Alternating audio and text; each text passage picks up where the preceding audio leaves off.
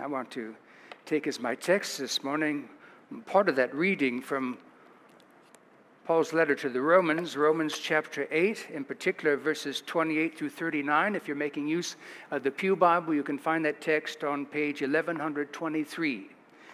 Romans chapter 8, and beginning at verse 28, in which I'd like us to read together again. Romans 8, and beginning at verse 28. And Paul says, famously, and we know that for those who love God, all things work together for good, for those who are called according to his purpose. For those whom he foreknew, he also predestined to be conformed to the image of his Son, in order that he, his Son, might be the firstborn among many brothers. And those whom he predestined, he also called. And those whom he called, he also justified. And those whom he justified, he also glorified. And so, what shall we say to these things? If God is for us, who can be against us? He who did not spare his own son, but gave him up for us all, how will he not also, with his son, graciously give us all things? And who shall bring a charge against God's elect? It's God who justifies. And who is it who condemns? Christ Jesus is the one who died. More than that, he was raised, who's at the right hand of God, who indeed interceding is interceding for us. And who shall separate us from the love of Christ? Shall tribulation or distress or persecution or famine or nakedness or danger or sword? As it is written, quote, for your sakes, we're being, Lord, we're being killed all the day long. We're regarded as sheep to the slaughtered. No. And all of these things, we are more than conquerors through him who loved us. For I'm sure that neither death nor life, nor angels nor rulers, nor things present nor things to come, nor powers, nor height nor depth, nor anything else in all creation will be able to separate us from the love of God that is in Christ Jesus our Lord. I've titled my talk this morning, If God Be For Us, Who Can Be Against Us? Indeed, that's the question that Paul asks in verse 31. Indeed, notice verse 31 again. And what shall we say to these things? If God is for us, who can be against us? And that's what I'd like us to consider together this morning. If God be for us, who can be against us? And the first thing to note is that God is for us. if we love God and if we're called according to his purpose, Paul says God is for us. Indeed, Paul says that if we love God and we're called according to his purpose, God is for us and he's working all things together for our good. Notice again verse 28. And we know that for those who love God, all things work together for good, for those who are called according to his purpose. And so Paul says, uh, We know. I sort of an interesting expression. I guess he, I mean, he knows it, and I suppose he expected that those to whom he was writing, they know it too. Perhaps this was something that uh, was taught on a regular basis that God is working together, all things are working all things together for good to those who love God, to those who are called according to his purpose. And so he says, You know that we know this, that all things work together for good. And it's a promise, Paul says, to those who love God. In fact, if you're loving him, and sometimes, you know, you get to, this is a good word. uh, especially when you're going through it and you're being distressed uh, because of one thing or another. And isn't it? It's just crazy. Sometimes I, sometimes I wake up in the morning and I'm just anxious for the world in which I live. It's extraordinary. But the promise is, is that God is at least in your life, if you love God, He's working things together for good. Or if you like those who are doing what Jesus called the, the first and great commandment. In fact, you remember reading in Matthew's Gospel. In fact, we'll probably read it again in weeks to come because we're in the, We're in year uh, A and in the Gospel of Matthew. But famously, we read in Matthew 22 But when the Pharisees heard that Jesus had silenced the Sadducees, they gathered together, and one of them, a lawyer, a Pharisee, asked Jesus a question to put him to the test. And he said, Teacher, which is the greatest commandment in the law? And Jesus said to him, You shall love the Lord your God with all your, you shall love the Lord. to love the Lord your God with all your heart and all your soul and all your mind. This is the first and great commandment. And the second is like it you shall love your neighbors yourself. And on these two commandments, Jesus says, hangs all the law and the prophets. In other words, you could summarize everything that's written in the law, and there's some 620 laws in the Torah. And you can sum them up with those two points. And so Paul says that we know that all things are working together for those who love God with all, their heart, soul, mind, and strength. And then he adds, and to those who are called according to his purpose, according to God's purpose, that God has called them, he's doing something in their life. And we hope that's true of you, that you love God and that he has called you. You are, in fact, uh, as uh, the apostles sometimes refer to members of the church in the letters that they wrote in the first century, you're the called ones. And those whom are called uh, are also those who answer the call. And so it's just not just the ones who heard a call, but those who answer it. And that's what Paul is talking about here those who are called according to his purpose. In fact, we'll t- say a little bit more about that in just a few moments. And so Paul says that God is for us, working all things together for our good. And, and, and, and then Paul says, and if we love God and we're called according to his purpose, God has always been for us, working all things together for our good. So, not just now but always. Indeed, notice verses 29 and 30.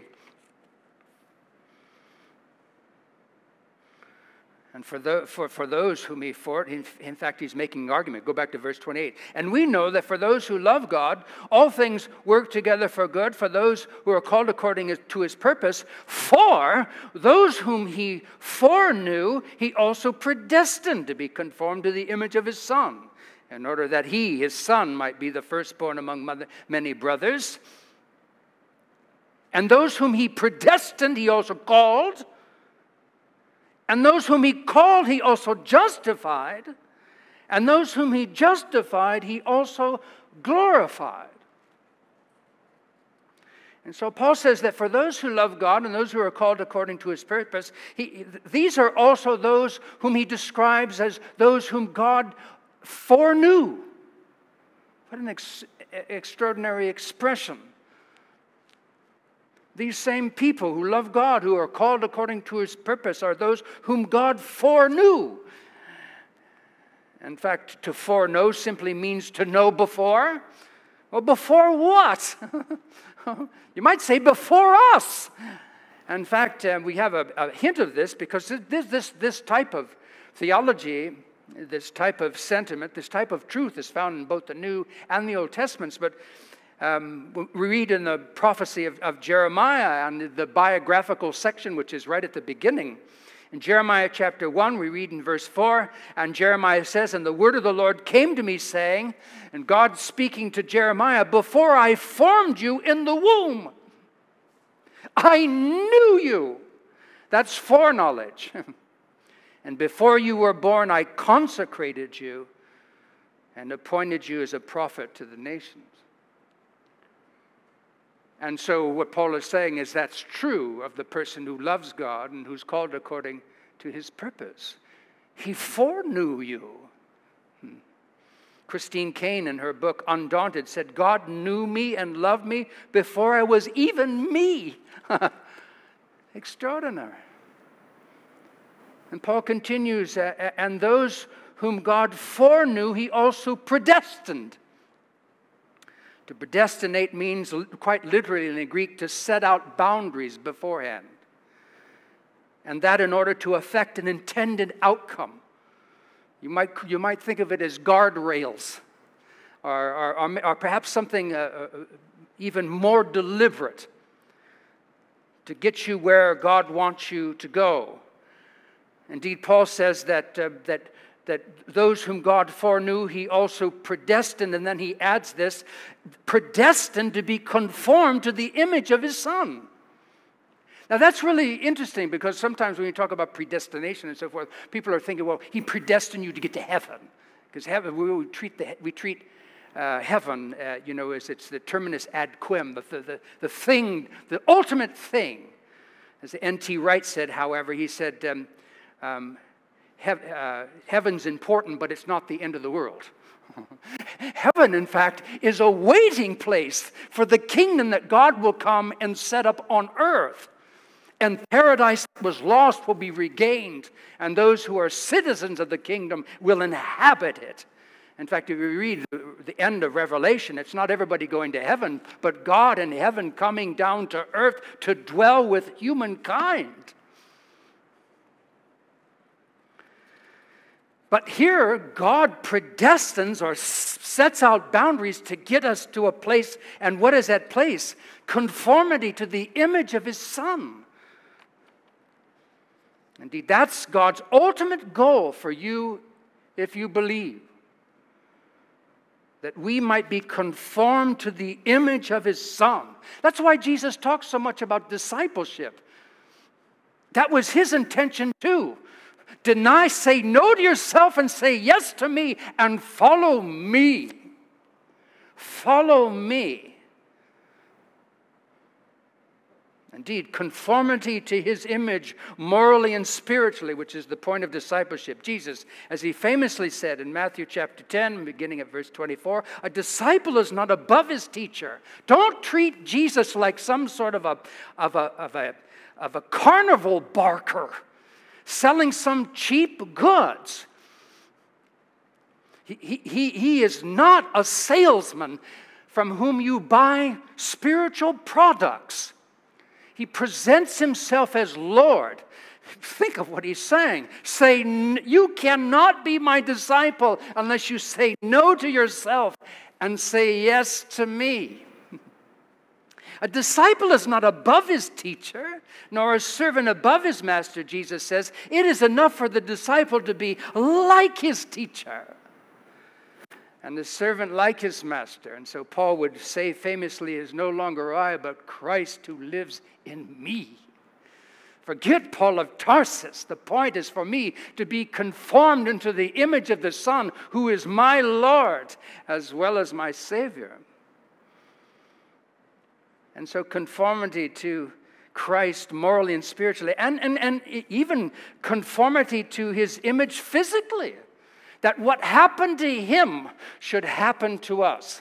In fact, that's even mentioned right here in this same letter to the Romans, and in this very eighth chapter. We read in chapter 8, just a few verses away, in verse 11, Paul says, If the spirit of him who raised Christ from the dead dwells in you, then he who raised Jesus from the dead will also give life to your mortal bodies through his spirit that dwells in you. The Spirit of God raised Christ on the third day. And Paul says, and if that Spirit lives in you, the same thing will happen to you.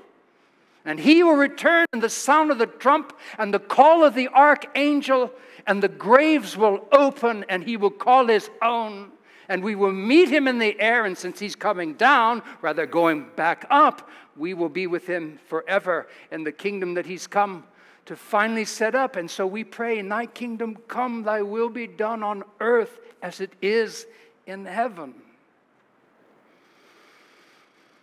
And Paul continues, and those whom God predestined, he also called, which within this divine chain of grace is a, is a call that's always answered. Sometimes it's referred to in theology as effectual call. It's, it's not just words and falling on deaf ears. It's the seed that falls in the good soil and has a response and bears fruit. Those whom God predestined, He also called. Someone has written, Jesus said, Many are called, but few are chosen. And the writer says, And the difference between the called and the chosen is that the chosen don't just hear the call, they answer it.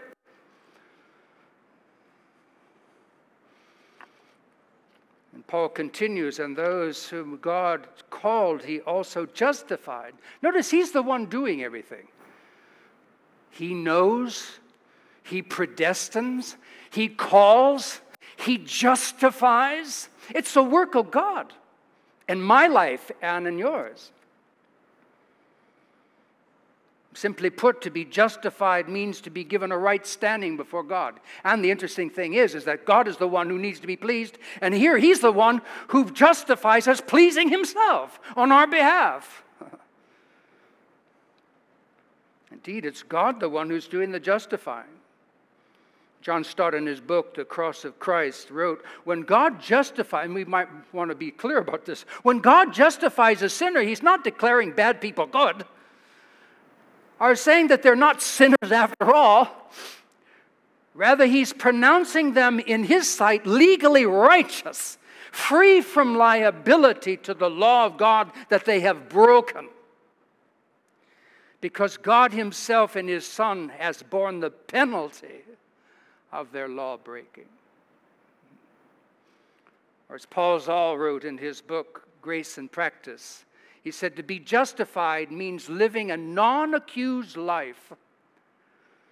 It means having a, a, a, certainty that, that in God's eyes we are innocent because we're in Christ. When you think about what, what, the, what the Father thought of the Son, this is my beloved Son in whom I'm well pleased. And when he dies for my sins and he rises again, and so on, the Father and I'm pl- spiritually united in him, or you.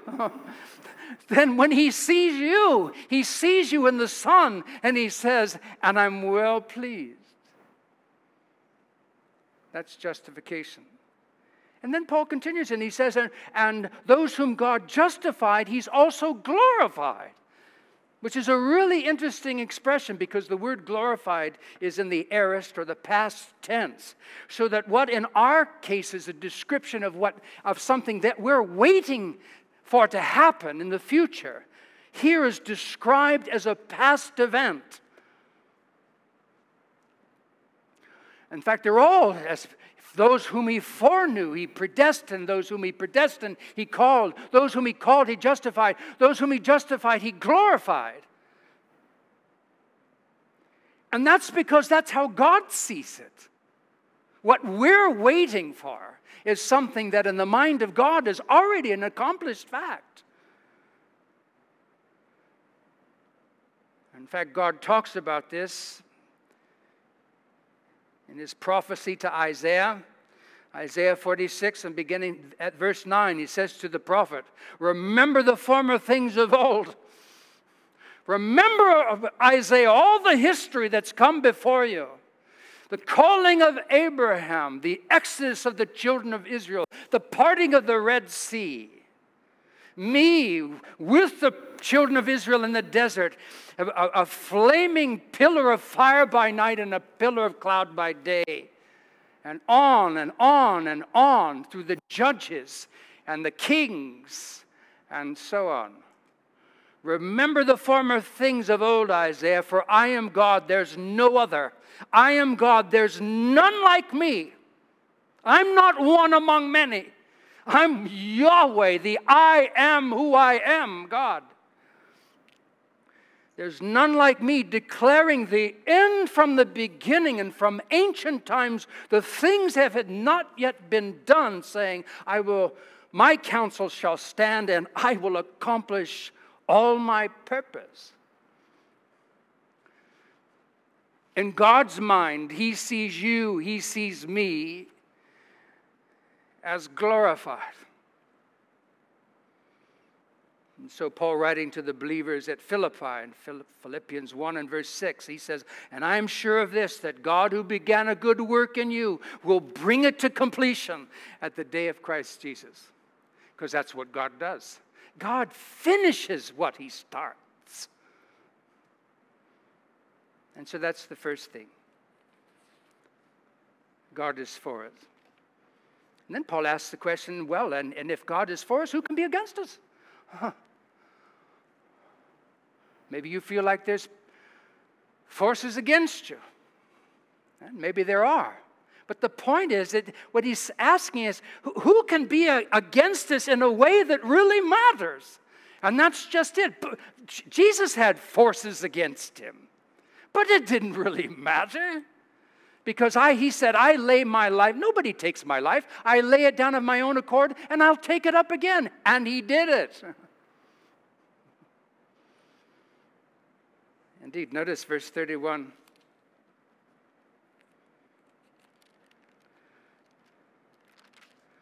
And what shall we say to these things? If God is for us, who can be against us? Notice verse 33. And who shall bring a charge against God's elect? It's God who justifies. And, and, and who is it who, who would condemn? God's elect. It's Jesus who, uh, who's the one who died, more than that, who was raised, who's at the right hand of God, who indeed is interceding for us. Extraordinary. And so Paul asks if God before us, uh, who, who can bring, bring, bring an effective charge against us?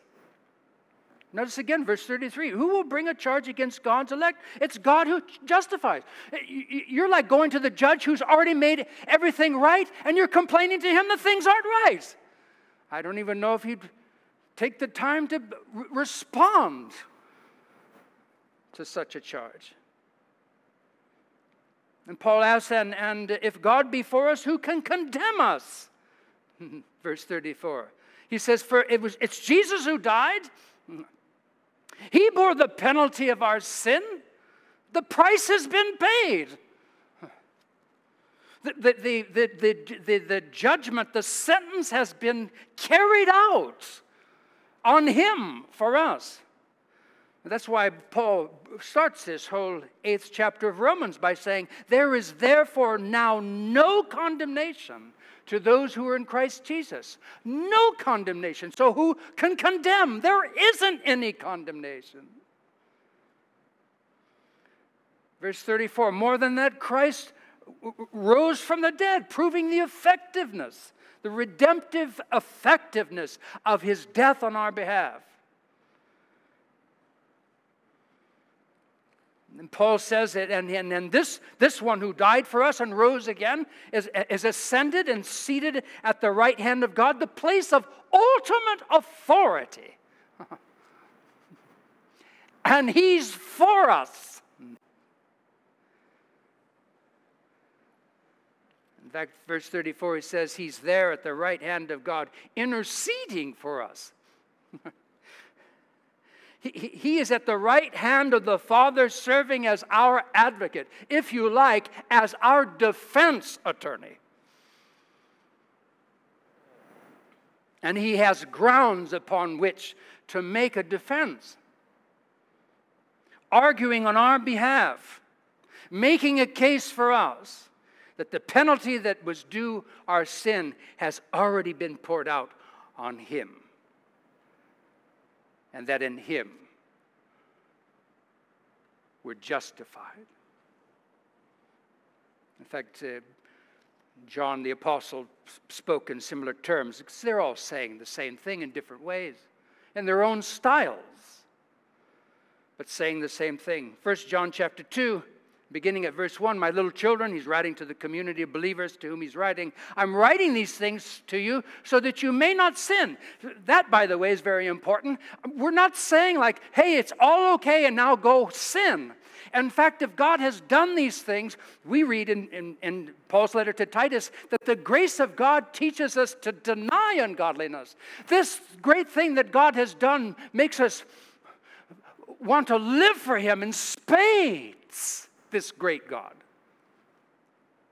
My little children, I'm writing these things to you so that you may not sin. But if we do, and you will, but if anyone does sin, we have an advocate, a defense attorney with the Father, Jesus Christ, the righteous. And he is the propitiation, that's a big word. He is the satisfactory payment for our sins, and not for ours only, John says, but also for the sins of the whole world Jews, Gentiles, men, women, children, adults, black, white, whatever, the whole world over, are people who love God and who have been called according to his purpose, for whom Christ died, a propitious and perfect sacrifice. And Paul says finally, and so if God be for us, who or what can separate us from the love of Christ? Notice verses 35 through 39. And who will separate us from the love of Christ? Shall tribulation or distress or persecution or famine or nakedness or danger or sword?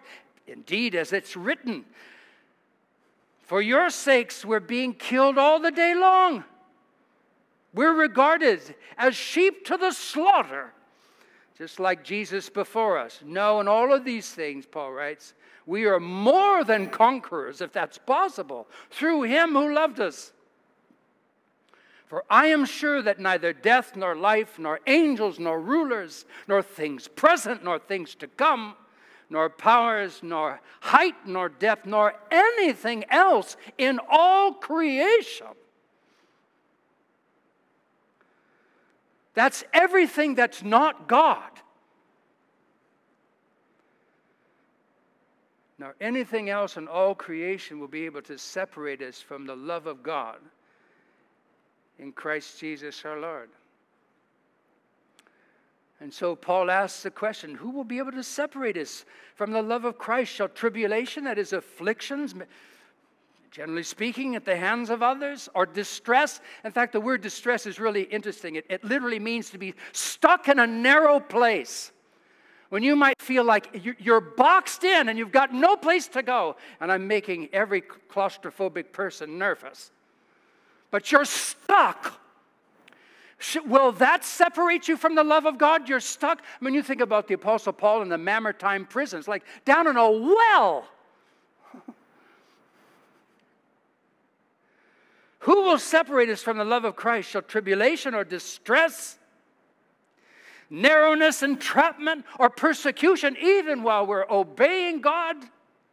Or famine resulting in hunger and not having enough to eat, or nakedness, being without shelter and clothing, or danger, or sword that is that is violence. We would, if we were writing that today, we'd, we'd put the word gun in there. They didn't have guns in the first century. Shall that separate us? And then he quotes Psalm 44 and verse 22 as it's written For your sake, Lord, we're being killed all the day long. We're regarded as sheep to the slaughter. And then he says, No, no, let them slaughter us like sheep. Verse 37 No, in all of these things, no matter. We are more than conquerors. The word literally means uh, hyper victorious. we're not just victorious, we're hyper victorious. And so the, the translators uh, translated more than conquerors, or the New Living Translation, overwhelming victory is ours. It's not just victory, it's overwhelming victory. no, in all of these things, we are more than conquerors through Him who loved us. Verse 38, for Paul says, I am sure, I'm absolutely convinced. If I was a betting man, Paul says, I would, I would bet the wad.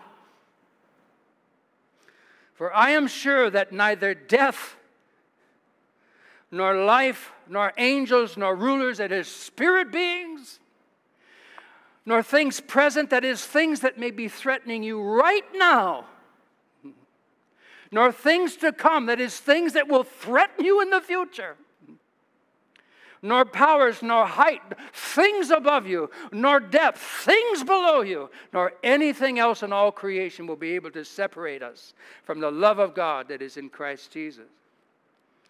And why? Because God is for us. Because God is for us if we love God and we're called according to his purpose. Amen? Amen. If God be for us,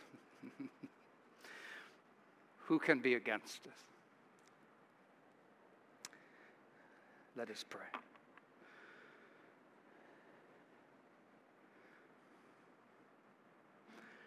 We sang it. Whom shall I fear? Whom shall I fear? The Lord, the, the God of King, uh, the, the, the Lord of angel armies is on my side. Why we, we don't know. In fact, when we read in the scriptures, all we all we get is that that he that you do what you do, Lord, just as an expression of the greatness of your grace. And that all through the everlasting state we will rehearse your graciousness, giving us something we could never earn and something that we don't, in fact, deserve. It is given to us as a gift, and you are the great gift giver. Lord, help us to remember these things that we've talked about this morning for our soul's health, and that in you, you might be glorified. Lord, may we love you with all our heart, soul, and strength, and when we hear the call, answer it. In Jesus' name, amen.